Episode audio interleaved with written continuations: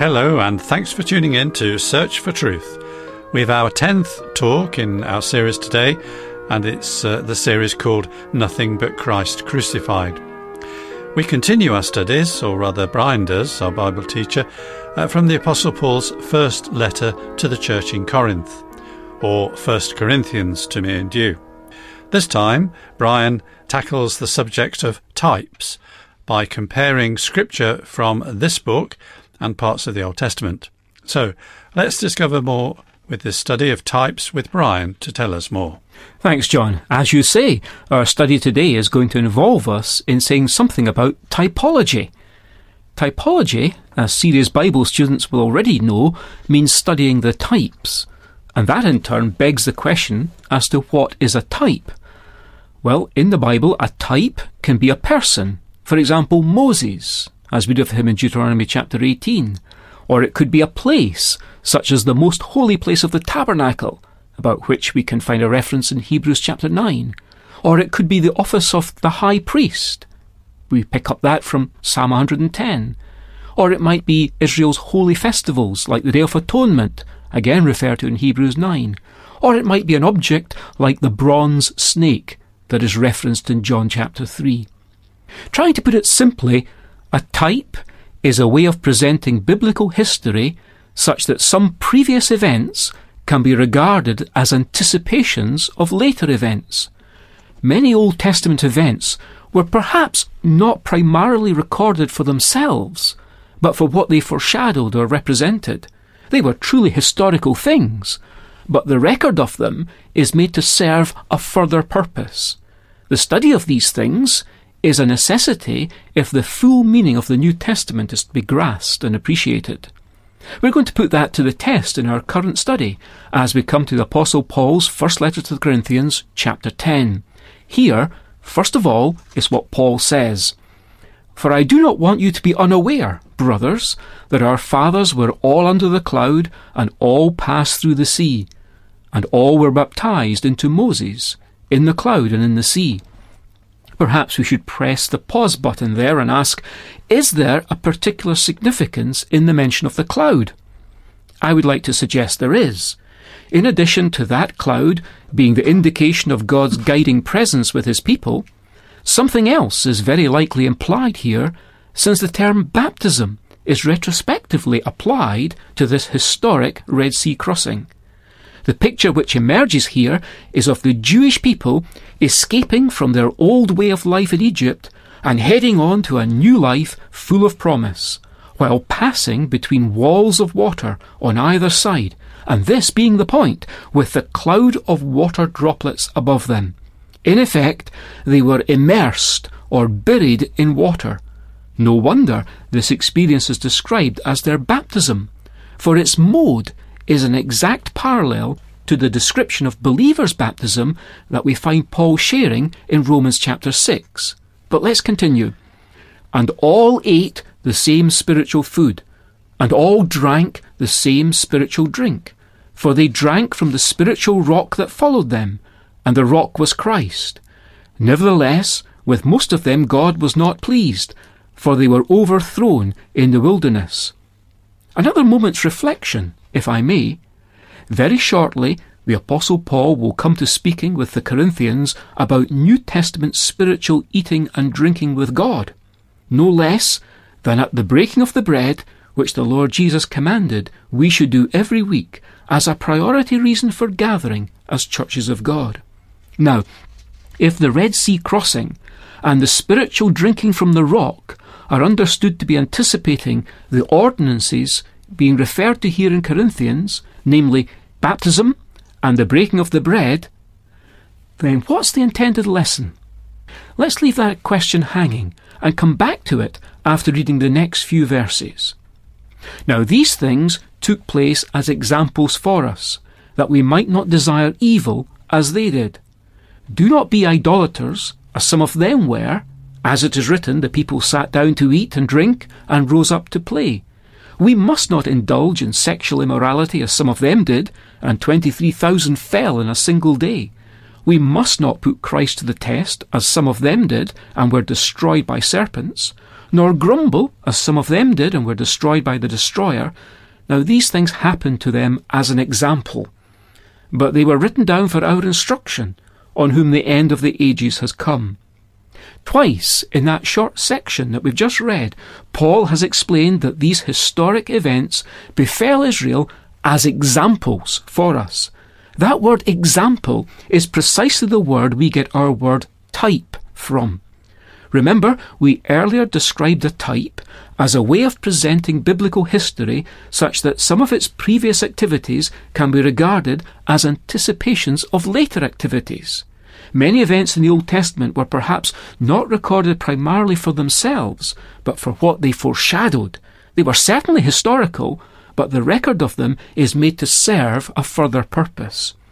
The Old Testament writers were probably not even conscious that what they wrote had any future significance. Types would most probably not have been recognized by the original audience until they were pointed out by Christ and by the New Testament writers. Types have a single point of comparison which serves to illustrate something about its sequel, and we must always be careful not to stretch the type too far. Perhaps it's not going too far to say that the outstanding case of typology in the whole biblical story is the one we're dealing with in 1 Corinthians chapter 10. It's the story of the Exodus of the Israelite people from Egypt and the accompanying events which befell them as they attempted to make their way to the Promised Land. As a classic example of divine deliverance, this Exodus event gave a form of language which was applied centuries later to the release of the exiles from Babylon. You'll find that in Hosea chapter 9.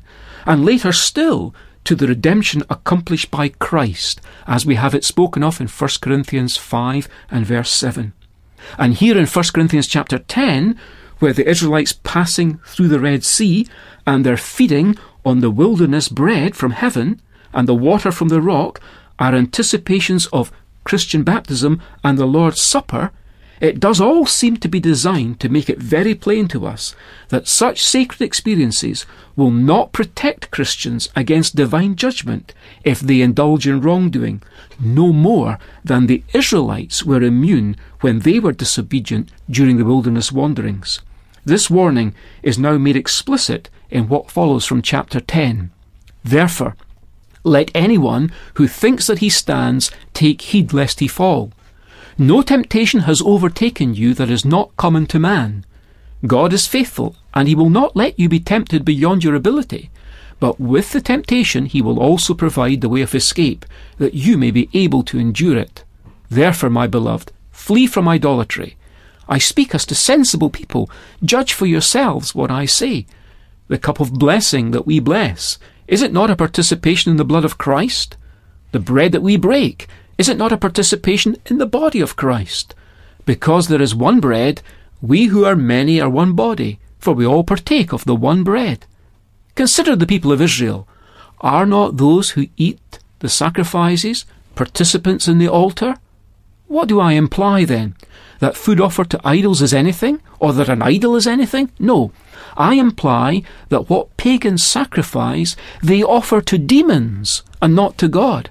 I do not want you to be participants with demons.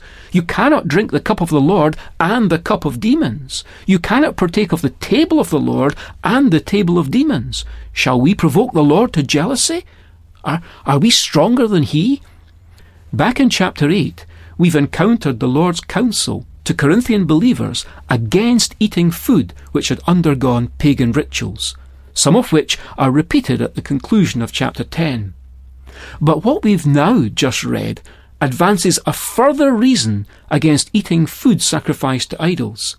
Eating that food in a deliberate and meaningful way brings the person who is eating into communion with dark powers. This is an illegitimate and wholly counterfeit experience to the one which God desires disciples of Christ to engage in. At the breaking of the bread in the Church of God, disciples have their highest possible opportunity to have communion with their God. In a culture which prized hospitality, words like cup and table were powerful metaphors for fellowship. God's ancient people communed with God at his altar. Now, obedient Christians experience that in bread and wine, as everyone who is part of the gathered church breaks off and eats a portion of the bread which is symbolic of the Lord's body. Not only do they very preciously recall his once-for-all sacrifice for them on the cross, but they very tangibly and visibly express their unity, for they all share together in that one emblem. Here is love, vast as the ocean, loving kindness as the flood, when the Prince of Life our ransom shed for us his precious blood, who his love will not remember, who can cease to sing his praise. He can never be forgotten throughout heaven's eternal days.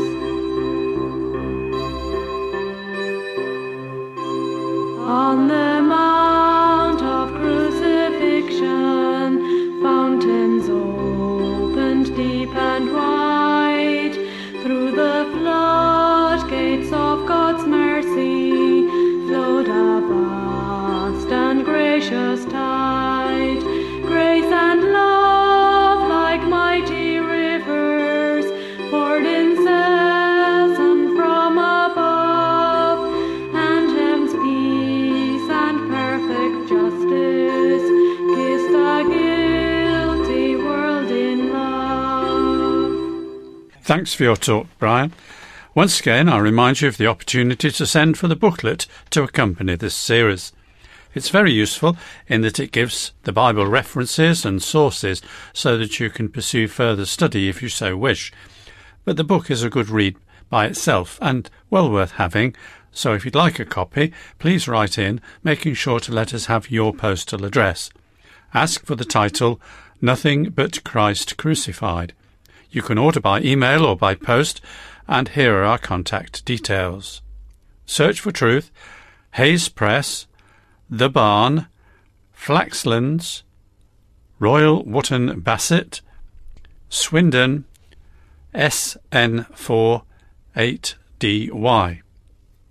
Our email address is sft@churchesofgod.info.